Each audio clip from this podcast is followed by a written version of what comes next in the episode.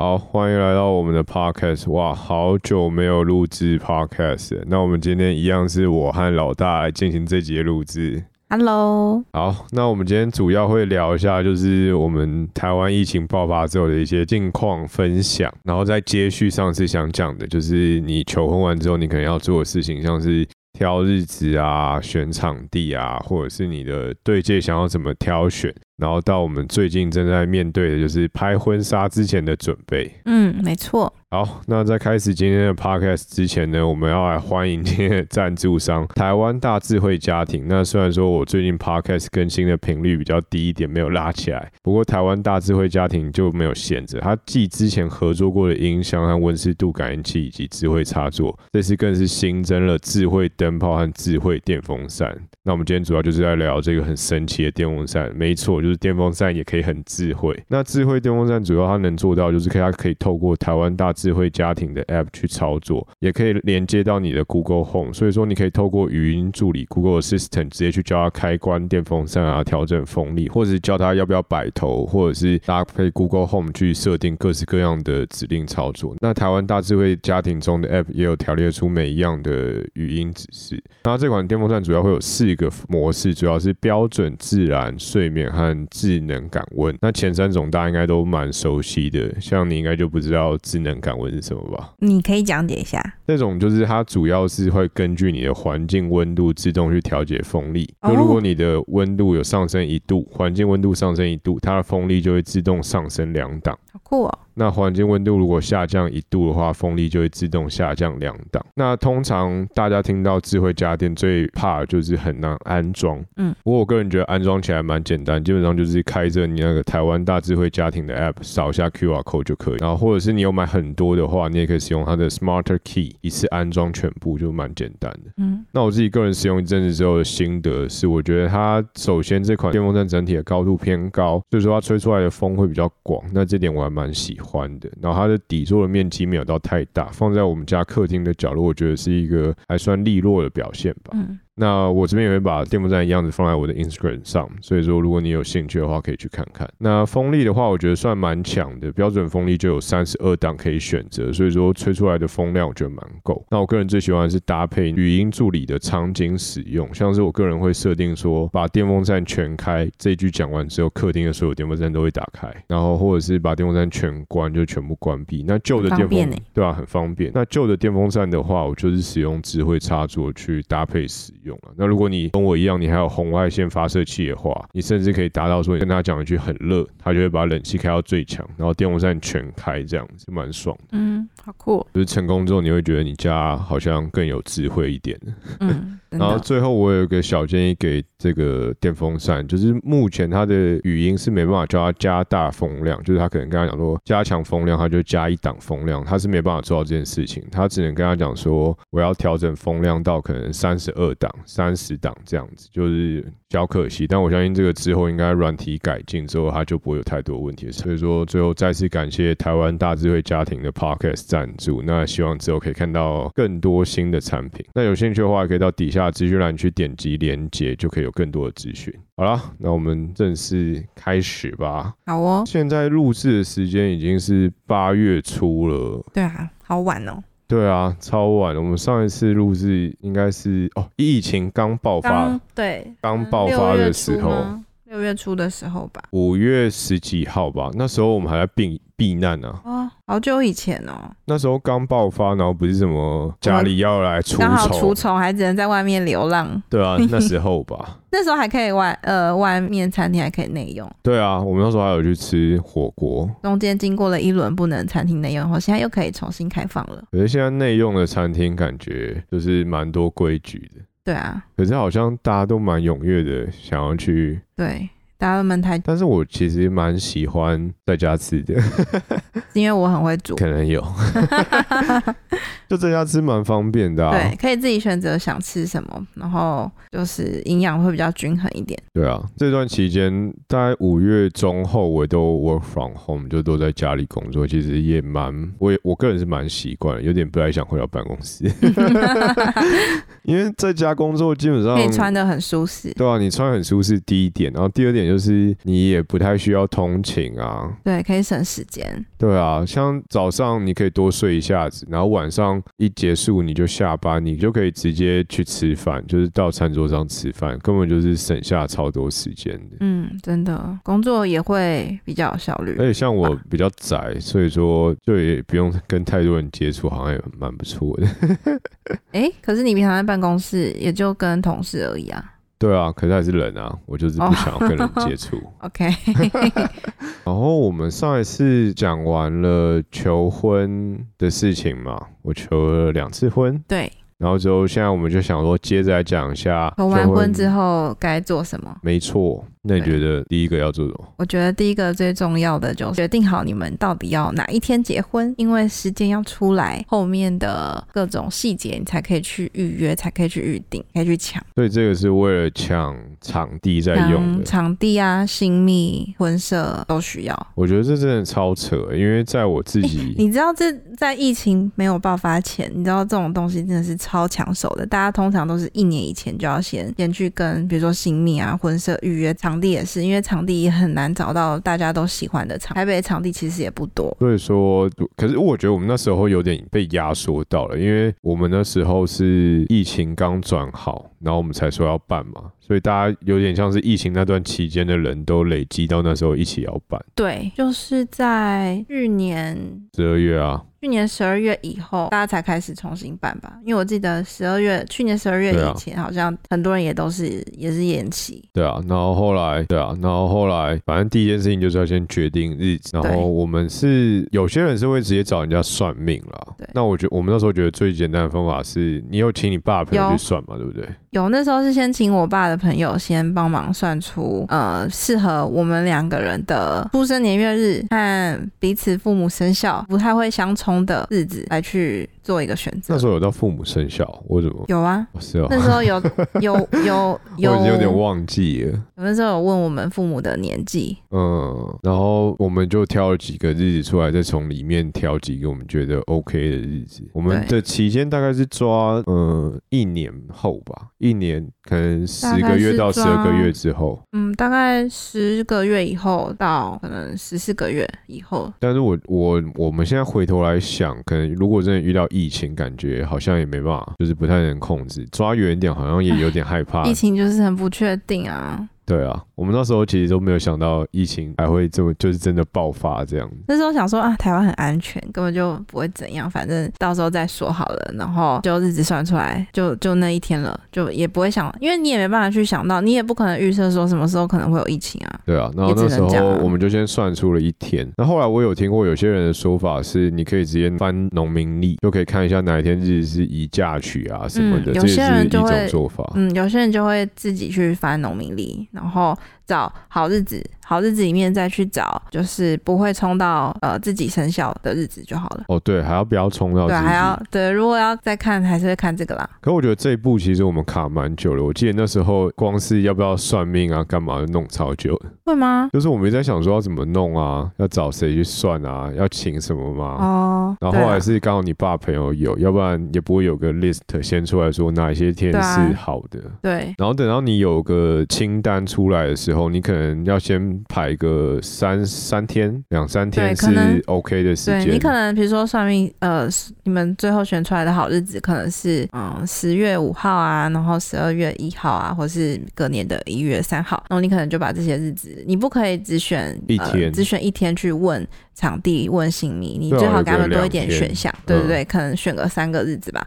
然后确保说最重要的场地、新密、婚摄这三个要素，他们交集的日子是不是刚好就是真的有有可以选这样子？我们那时候应该是选了两天吧我，们那时候选了两天，两个日子。然后我们就开始疯狂的看场地。其实我们场地也没有看很多哎、但是网络上有先做一些功课。嗯，真的要去看，其实也没有选太多家，因为看场地其实蛮累的，你还要空出时间，然后特地跑过去，就是主要是先事前在网络上做功课比较多。我们那时候其实蛮快就看完了，我们大概就预约了三家吧，三四家。只看了三三家吧。但是因为刚好看到一家你还蛮喜欢的，对北菲利士庄园，菲利斯庄园，诗哦，菲利斯，菲利斯对。好。然后反正我们就是上网先做过功课了，我觉得决定日子是比较困难，然后日子一决定完之后，就是疯狂的抢场地。对，然后那时候在去各个婚宴场所看的时候，是真的有体验到，就是大家在抢着的感觉。对，因为举菲利斯为例子好了，那时候我们预约，比如说我们预约五下午五点的时段，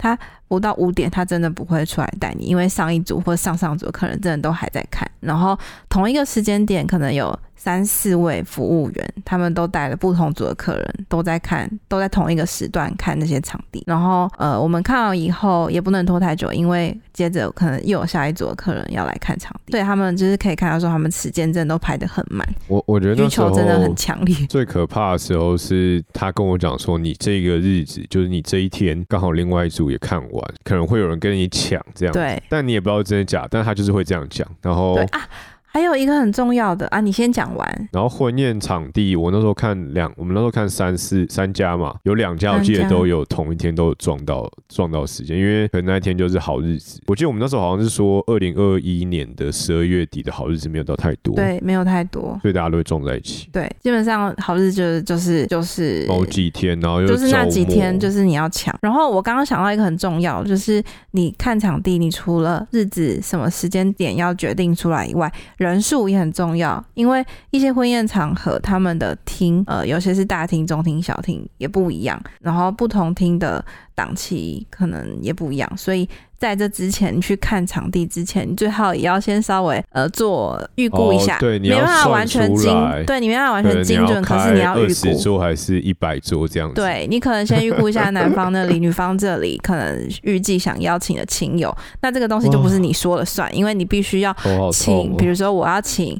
呃，我男朋友他爸妈要稍微估一下，他们想要请多少人，我也要请我爸妈估。那这东西就不是我们自己喊一个数字而已，就要等父母的想法、父母的数字，然后自己再稍微加重，才能去决定说，哦，我今天看了，比如说菲利斯，他有两百人听，也有五十人听的，甚至有到三百人听，很多选项，你才能跟他说，哦，我要这个听，这个时间还有没有？嗯，对，所以其实都是要先做好功课，一些细节要先想好，不要说到了那里，我记得我们那时候是看了国宾嘛，韩社，国宾、韩社跟菲利斯好像就这样了，我们没有看别的没有。看到太多，因为你那时候上网有先把你想要的都先筛出来。，对，网络上大致可以先你可以去看一下人家的影片，就是可能婚礼结婚的影片，就会知道那一件是不是你喜欢的。对，然后还有，呃，通常他们官网也会有一些自己的场地图。那场地图你可以就看说，哦，柱子多不多，或是厅的形状是不是你喜欢欢的啊、有没有什么草地啊，或者是对厅高不高啊？对，当然还有价位，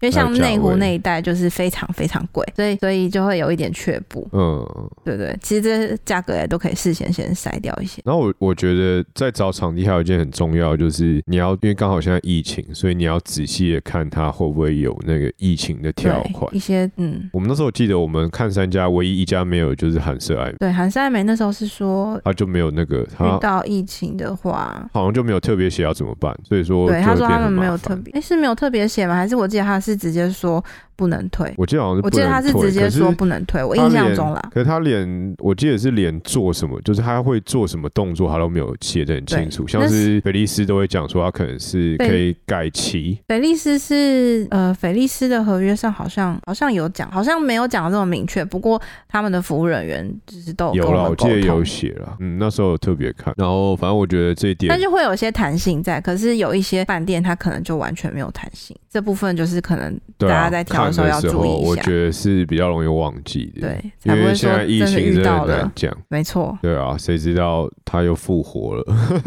哎，然后反正那时候就婚宴场地，后来就挑完，然后就付了定金，也是不少。然后接着二十趴还是十五趴，对啊，就看你开几桌这样。嗯然后接着就是要挑那个精密新密和婚色婚摄。对，然后我我们那时候是你直接找到一个工作室，两边都有吗？嗯，我不对，那个是拍婚纱照的，结婚的部分是我是分开照的。哦，说结婚当天的新密和婚摄，对，是好像是分开照的。摄拍婚纱的跟结婚当天的婚摄不一样，你可以选不一样的、啊，通我常我们是选。不一样吗？我们是刚好都选一样的，哦，我们是刚好都，选到同一位摄影师。因为都是你在处理。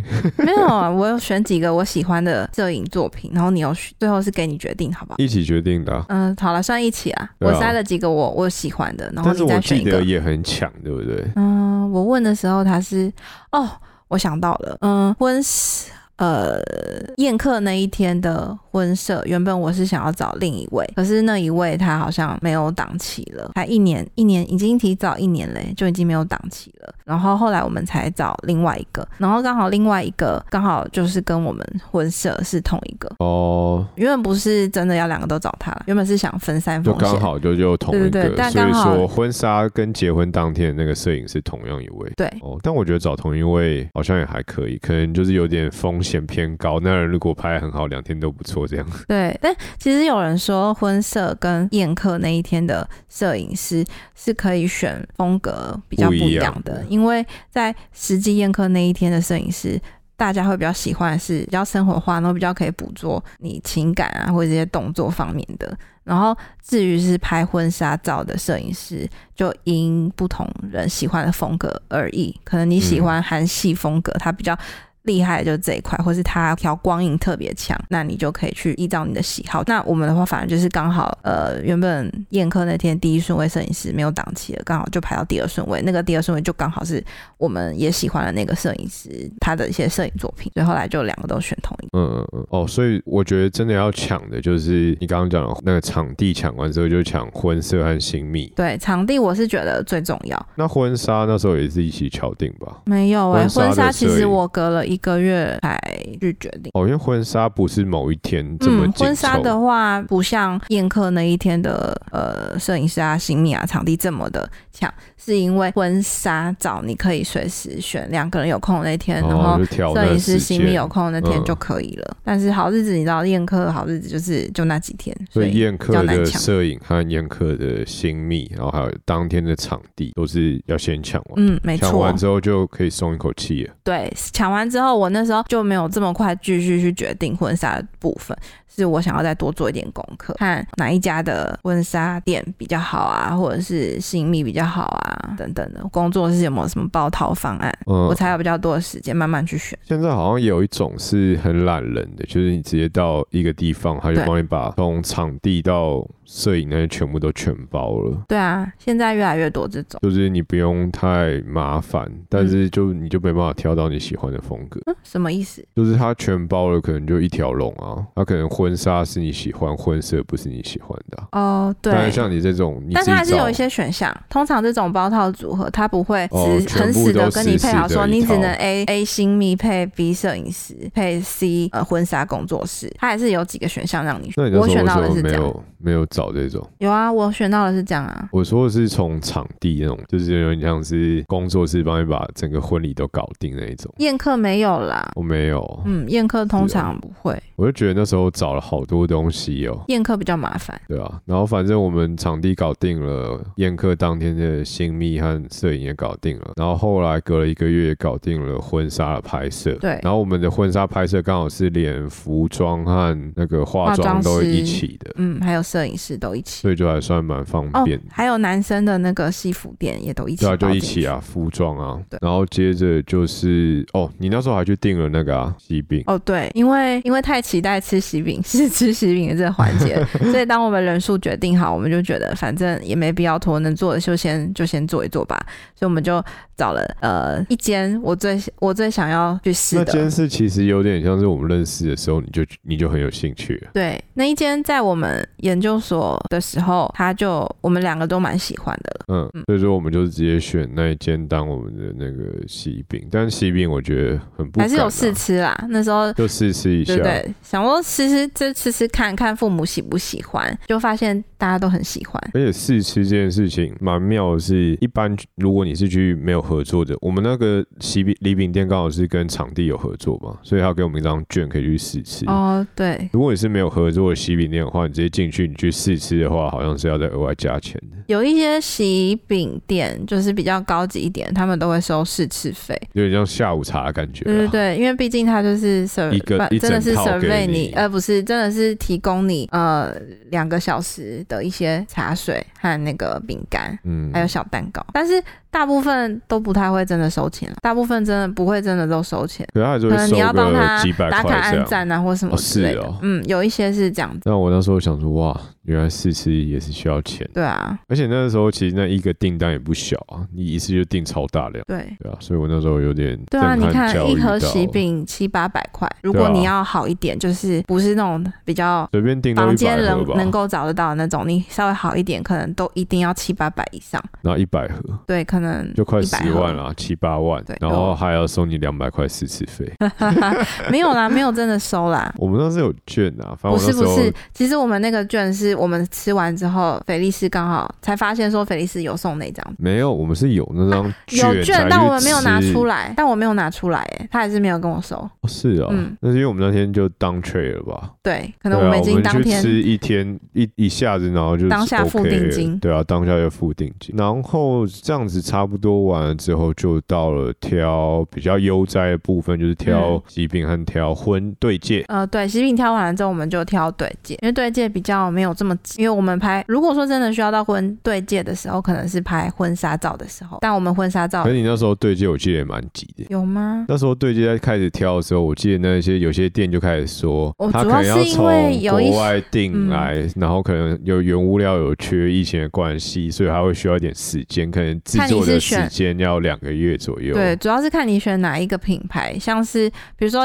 平价一点的香港的品牌或是日本的品牌，他们好像比较不会有这种缺工、缺料、时间上延迟的问题。可是如果你看的是欧美品牌，比如说法国、美国那边的，很多都需要提前三个月左右就要先跟他们说，他们才会手工去帮你做出来一个专属于你的戒指。而且对，他是特别帮你定，对，它不是库存里有就直接，嗯，他们好像都是直接现做给你。但如果你是现货的话，其实就没有到这么的紧张。如果你只要现货的戒指的话，对，然后我觉得挑这个对戒，其实跟求婚季有点类似的地方是，你可能要先查好那个折扣的期间，像是母亲节、过年、圣诞节这三个都是哦。百货公司会大折扣的时候。对，可是其实我们在挑对戒好像没有特别查哎、我们就过年啊，然后刚好撞到那个过年以后了，过年以后，但是刚好我们那时候就是没什么优惠啊。101的优惠。对是刚好，我们没有做好功课，其实。那我就运气啊，但是如果你真的有办法的话，你可以先去查一下各大优惠。对，其实会有差哦。会有差，至少会差个，你只可能差十趴就好了。十趴你那金额如果大一点，其实也差不少。嗯，没错，所以那时候我觉得就是又有一种重新挑求婚戒的感觉，但很有趣啊。但是蛮。我觉得挑对戒的过程很好玩，是哦。你可以一直试戴不同的戒指。哎，这些这种贵，平常不会有机会戴。但是因为男生在挑求婚戒的时候，可能那些店都已经去过了，我已经有基本的知识在，有点像陪你重修的感觉。哪有？我们后来选那几间，你有真的都去过吗？后来那几间比较国。品牌和美国品牌你都没有啊？哦，对戒的话，主要是你结婚之后日常在戴，然后求婚戒是求婚的那一个当下，让女生开心到她结婚之前在戴的。嗯，所以求婚戒通常会比较浮夸，可能钻石会很大颗，或者是会有一些底座，就看起来比较 fancy 一点。嗯，这件事情其实我也是在搞求婚之后才知道，哇靠，戒指还有分这种，我以为都是嗯求婚戒一颗而已。没有，有对戒。超复杂，对戒就是日常生活在戴的，所以说对戒的话，通常对戒就是要挑两个人都喜欢的。对啊，对接通常都会找就是两个都喜欢的，然后一般日常戴的时候也不会太绚丽，嗯，但是又蛮好看的。对的对戒，对所以那时候我们才会去看这些比较大的牌，因为想说也没有去逛，有些是没有去逛过，然后就带你去绕一下。对，哎、其实那时候想法是什么啊？是因为那时候你觉得说，求婚戒不是说不是买那种知名国外品牌，是因为我觉得钻石有个基本的钻石有个基本的计价方式，嗯，所以我觉得我只要找到我觉得钻石的值是好的，是大颗的，你就不管它品品牌，就没有这么重要了。有那个有那一颗钻石比较重要，有认证的钻石是，大颗的，我觉品牌得可以就算了。对，品牌就算了，因为我那时候挑的款式都是基本款，嗯最简单，就六爪、八爪这种。嗯，你我就算是卡地尔或者是 Henry Winston，我根本就看不出那差别。嗯可能钻石的亮度会有差，可是因为我都挑到 GIA，然后我的值也是好的，嗯，我觉得就不会差到这么明显。嗯所以就是因为呃，在钻戒这部分是没有挑品牌，所以我们在对接部分，我们想说那就挑有品牌的好一点的，对，嗯，我们才会说在这个部分的流程，我们都锁定在一些比较大一点的品牌。然后挑法其实跟你挑求婚期有点像，就是反正现在已经两个人都求完婚了，就是大家可以坐下来把所有的店家你想去逛的店家都写下来。嗯然后男生的话，我那时候是因为我之前都有先做过功课，所以说我就把我的那些清单全部都列出来给他选。那可能就找一天，大家一起去一零一啊，或者是去百货公司，把那边有的店都这样绕一圈，看一下有没有你特别喜欢的牌子。嗯，对，那个时候我们一开始，我记得先到星光三月，主要是是日系的 iPrimo 比较平价一点的开始入手嘛。嗯然后 iPrimo 的服务员就是真的非常的亲切，而且很有耐心，就是你要试很多款，他都每一款都拿出来让你试，而且自己也很主动介绍给你。然后真的是款式非常多，然后也不会很贵。对啊，款式三万其实四万上蛮多的。哎女生的可能是四万多，就看你喜欢什么样。如果你的赚比较多一点，就会单可能再价更贵一。点。但是如果但可能都是两个人加起来七八万就解决这样。对两指戒指大概七八万就可以解决了。然后其他有些款式，我觉得算是蛮新奇的设计，可是它的精细程度，就是如果你跟后面有几家比的话，就你还是会感觉出有点差异，不知道是虚荣心作祟还是怎样。没有，我觉得是真的有一点不一样。然后我们后来还有去看那个嘛，Tiffany，对，就是在 iPrimo 比较日系品牌，让你试戴了很多种款式之后，你就会先有个初步的概念。对女生啦，女生就可以知道说，哦，大概我手适合哪一种哪一种造型的戒指，然后哪一种颜色的，有一个大概的想法之后，呃，接着你再去挑其他更大一点的品牌，你就会比较有概念。你在跟服务员呃询问的时候，也可以比较利落的讲出你的想法。对啊，你就是受过第一间店通常都会给你基要本教先受一点训，练，就是钻石的颜色是怎样啊，材质是什么，然后一些花样是怎样，大概价位在多少。对，然后之后你在逛起来的时候，你就可以直接下一家店就跟他讲说，我想要看大概是什么样型样子的钻戒，不是钻戒啦，诶，算钻戒呃，吗？对戒。算钻戒，因为反正上面也是有钻石。我记得那时候我们除了看 Tiffany 以外，也看了呃 VCA 你要念一下吗？Van Cleef Arpels，法文嘛，对不对，它是一间法国的牌子。我记得贝阿维塔的店比一零一的哦店好很多。好很多，那个服务员真的，我记得是一个男生，我觉得他态度超好的，不会说看我们还算是年轻人就会看不起的那种感觉。可是其实也还好，因为通常我们后来挑的其实也都是年轻人居多。嗯，然后那时候我就觉得他的男戒蛮不错的，然嗯后，BCA 的男戒还不错，主打的好像是戴起来很舒服，很舒服对，很舒服。而且价格没有到很贵，我记得。男戒还 OK，、嗯女生的你是没有看到喜欢的，女生的我没有，特别看到喜欢，Tiffany 的话有看到一个我蛮喜我蛮喜欢的，然后但是那时候想说单价有点高，那时候很好笑，那时候看到 Tiffany 的呃其中一个款式大概有八万，那那一只我记得预算大概八万上下。一开始第一天去看，所以你有被震撼那时候觉教育到。天哪，好贵，一个戒指就八万，算了算了，再看看好了。但是真的好漂亮，我怎么办？算了，我在后面的呃戒指店，我再多看类似款式的，搞不好有更便宜的。所以那时候就抱着这样想法，算了，再试试看，再看多看几家。然后后来我们就走火入魔一零一越看之后就越看越高档。对啊，后来我们就有一天是去一零一看，嗯，就把一些比较贵一点品牌，就排同一天一次把它看完。因为一零一的牌子蛮丰富的，然后那时候刚好一零一是有优惠，所以我们就去一零一看。对，然后我们那时候一直很想去看那个 Henry Winston，俗称钻石之王，然后想说看一下到底有多猛，然后进去看，哇，真的是蛮好看的。而且那个就是他到现在进去的氛围，那个派头完全不一样。你进去之后，它里面是很亮、很明亮的很明亮、很明亮，然后呢，它空气中有一种很隐秘的那种感觉，啊，是吗？我没有闻到哎、就是那个空调的声音听起来我就觉得非常隐秘的感觉，很高级，然后都是地毯，然后、然后进去之后你就坐在很好坐的沙发上，然后接着服务员是，吗？哎，反正我觉得就不一样，然后哦，接着服务生他就拿出法哦国品牌的高级玻璃罐的矿泉水哦我觉给我觉。得超 gay 有些人会很在意那个他有没有拿水或拿饼干给你吃。我那时候去买我们是没有在意啦，但是买你求婚戒那间其实也蛮厉害，他有问你说你要喝果汁啊、热茶啊、然后还有一些饼哦服务很干，好，就是有很多东西都拿出来让你很开心这样子。嗯，开心就会花钱。然后那间那个 Henry Winston，其实我觉得你刚刚讲那些我其实都不是很在意。啊，我我我我没有很在意，可是我会感受到这些细节，就会觉得嗯，好像真的不太一样。除了服务生态度以外，什么空气、水、椅子，我都没有很在意。你在意的是戒指本身好不好看，对啊，可是他那间的做工，我到现在还是觉得是最好的，真的很好，嗯，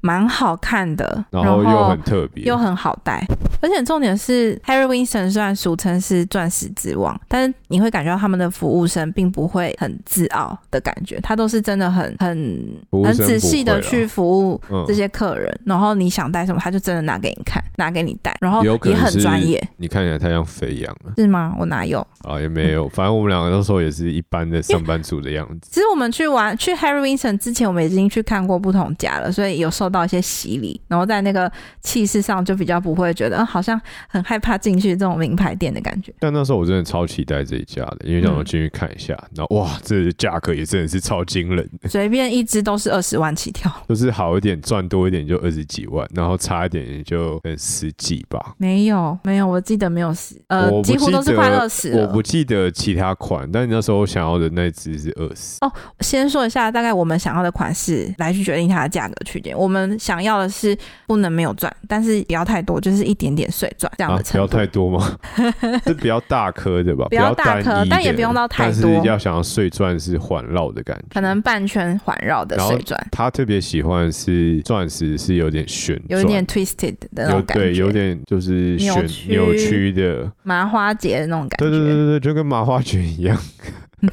所以说他那时候去看有看到一款很不错，但是我们后来没有选这家的原因，就是因为这家店的优惠方案真的是太少了，它完硬全不打折。那一零一那时候整栋都在打折，他就说我没有参加这优惠，就嗯，不打折他们品。牌没有配合优惠活动，所以就会觉得啊，好像还是有点买不下手。对啊，毕竟一支二十万，就觉得算了，太惊人了。不过就是多一个经验啦。但是那一间的那个怎么讲？我觉得钻石钻戒看起来都是很好看，是真的还嗯，好，等你以后再赚多一钱，多多一点钱，我们再去。不要。然后接着我们就我我接着我们去看了一家蛮好玩的，是叫不秀吗？不熊，博秀。它也是法国的博牌子秀听起来很像那个，很像那个法式餐厅。哦，我不凶，我不凶，对啊，倒过来念就变不凶。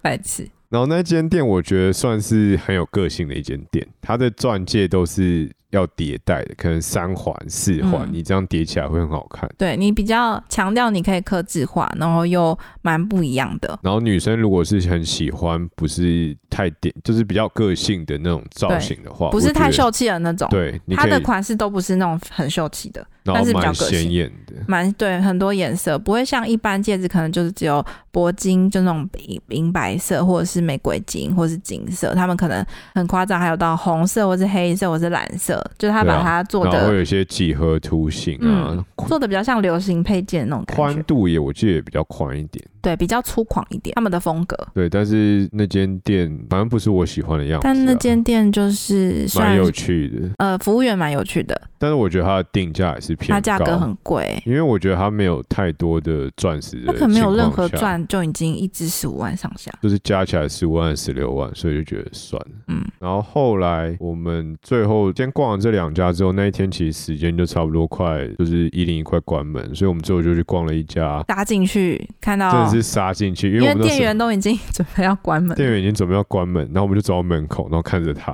然后挥手，然后店员就看着我们，然后他就 有点不知所措，很然后后紧张，我觉得他蛮紧张，一个女生，对，然后就很紧张，就赶快说他去拿钥，他就指了一下后面，然后他去拿钥匙，然后再冲出来帮我们开门。对，然后我们就说我们还可以看嘛，因为精品店通常他有时候那个拽一点的话是可以直接不理你，他就直接说他关了。但那个时候一零一是还没关，还没有到修店啦，但他们门已经那间店的门已经先关起来了，他就是有点关起来，然后准备要收的感觉。可能剩半小时吧，我记得。忘记了，我记得超短，然后我记得好像不止，没有半小时，好像十几分钟、十五分钟。然后他就说他可以让我们看一下，嗯然后他就赶快把门打开，然后让我们进去看了一下。嗯然后那之间其实我们不是原本是抱着一个乱枪打鸟对啊，我的心态，们有列他，但是没有一定要去的一间店。因为我们还没没讲那间店的名字，哦对啊，你要那间念啊，店就叫做修美，修美也就是我们后来决定的。反正全部都是法国的店。对，它也是法国的牌子，然后那间店的服务生就是人超好，所以我们对他印他叫莎莎。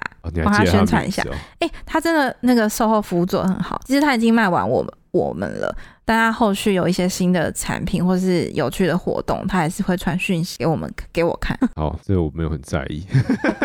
然后反正我们进去的时候，他首先他帮我们开门，我就觉得蛮蛮不错的。然后接着样式和价格都刚好是我们蛮喜欢，所以我们就约了下一次再跟他再好好那一天试戴之后就觉得，哎、手感不错，戴起来好像显得手也蛮好看的，价格是可以接受的。然后我们就很快再跟他直接约下一次。然后下一次我们看完就直接买。对，下一次看完之后我们就直接下定了。对啊，我觉得那一直接买了间算是，其实我们主要是挑女生的啦，男生其实没有这么的，我个人来讲我没有这么的 care，因为男生是不是就最简大部分都是那些款式而已？看你要不要转，要不要转就是一圈啊，就那样。所以其实男生的可能定价大概就是可能两万到五万之间都可以解决了。看你的牌子好一点，然后我记得那天在优美的话，好像是看你的彩，如果你是铂金的，大概就五六万啊；如果是 K 金的，大概就三四万就解决。嗯，对啊，所以说男生没有，我觉得男生没有特别好挑。有些人他会要一定要同个牌子，但如果你没有很 care 同个牌子的话，你甚至拆开两个牌子买，好像也有人可以接受。对啊，只要你各自挑各自喜欢的，你喜欢的配起来不会风格的差太多，其实对啊，混搭都 OK。所以说大概我们那时候挑的大概是这几款。但哦我们那时候刚好我们的男女界都是在兄妹买的，对啊，因为我们就觉得，因为我觉得家家的那个南界好像也没有变化太多，嗯，而且那个秀 我美男懒得界，再去逛了，麻烦。秀美男界我觉得蛮特别，它不是有一个钻石故意藏在钻里面，男界的部分，然后就说会长转长钻，哦，长哦，对，是长对就有一种吉祥吉祥的意象，就觉得嗯，好像买的蛮开长心，钻听起来很累。哈哈，不会啊，我觉得很好。然后反正那边哦，一零一还有一家啦，卡蒂尔卡地这边 whatever。卡地，然后那一家我记得哦，我们去逛的时候这家是人最多的，对所有超多人。我们进去的时候好像就原本就一组了，然后后来又来了两，对反正我记得超多人。然后那家我觉得它的样式蛮特别多的然后蛮多的，但是不是一般怎么讲，就是蛮特别的。而且我还有带到一个钻石是爱心形状形状，对啊，没有到很贵。但是我觉得那个太不适合当对戒，我觉得啦。对，但因为那个时候我我那时候锁定就是要找现界，就比比较现阶再出一点点也可以。比现在出一点也可以。然后他们家其实也蛮多选，但后来比较之后好像还是更喜欢秀美。对啊，我觉得兄妹是我们最后的选择，主要就是服务生不错，然后戒指的品质也很好，然后价格也是 OK，然后又有搭配优惠活动，我们就嗯觉得嗯就这家了。没错，对啊，好了，那这大概就是我们挑钻戒对戒的一个过程啦。那嗯，还有其他家店啦，那其他家比较有名的可能像是 Hot on Fire，就是它的钻石特别亮，或者是那个其他日系的还有什么银座哦，银对间吧，也是蛮贵的白。石，可是银座白石，我记得好像没有特别喜欢。我只记得我去挑求婚戒的时候，他们报价很慢。我刚才讲说我要一克拉，零点七克拉的，然后他报超久，然后后来我就说我等不了，我就走了。嗯，然后我也不知道价格。然后那小姐超无奈，因为她好像是日本店，所以要请日本那边的同事把价格传给她，她才可以跟我讲那天的报价。我觉得跟金融业报价很像。然后我觉得 然后先问一下后台老子我不想要等了，我就走了。但是那家的服务还不错啦，然后他家上次应该有讲，就是有求婚神器，我觉得这也蛮好。求婚神器是什么？就是你可以先挑一颗你想要的钻石，可能一克拉，然后他帮你买一个求婚神器，就是一个简简单单的哦，钻钻台吧，就你还不用决定戒台对，跟那个然后等到戒尾女生接受你求婚之后，你再带她来挑戒台，所以最后的台决定。对啊，戒台一定会选到她喜欢的，但嗯是蛮好玩的啦。不过那时候我觉得她抱的太慢，我就走了。嗯，对啊，然后这大概就是对戒部分。今天本来还想要聊拍摄婚纱前的准备，但是我看差不多了。嗯，那如果因为我们其实也还没拍。也还没拍，然后我在猜我们拍完才会录下一集吧。嗯，对，诶、应但其实，在一两个礼两个礼拜后，两三礼拜后就会拍了。对啊，如果疫情还 OK 的话，嗯，希望。对啊。那大家如果对拍婚纱有什么小提点的话，也可以在底下留言给我们。那或者是你对今天聊的内容，像是对接啊、场地或者是喜饼，我猜你最有研究应该是喜你说什么？我对什么？最有研究的。我就没有，其实没有，因为我就已经锁定那一家了。哦，好吧，反正 有什么疑问都可以在底下留言再跟我们讲。好了，那今天差不多 podcast 就到这。那最后再次感谢今天的赞助商台湾大智慧家庭。那底下有资讯，大家可以自己去点点看有什么新的东西。嗯，好，那这集就到这，那下一集再见，好，拜拜。悄悄，拜拜。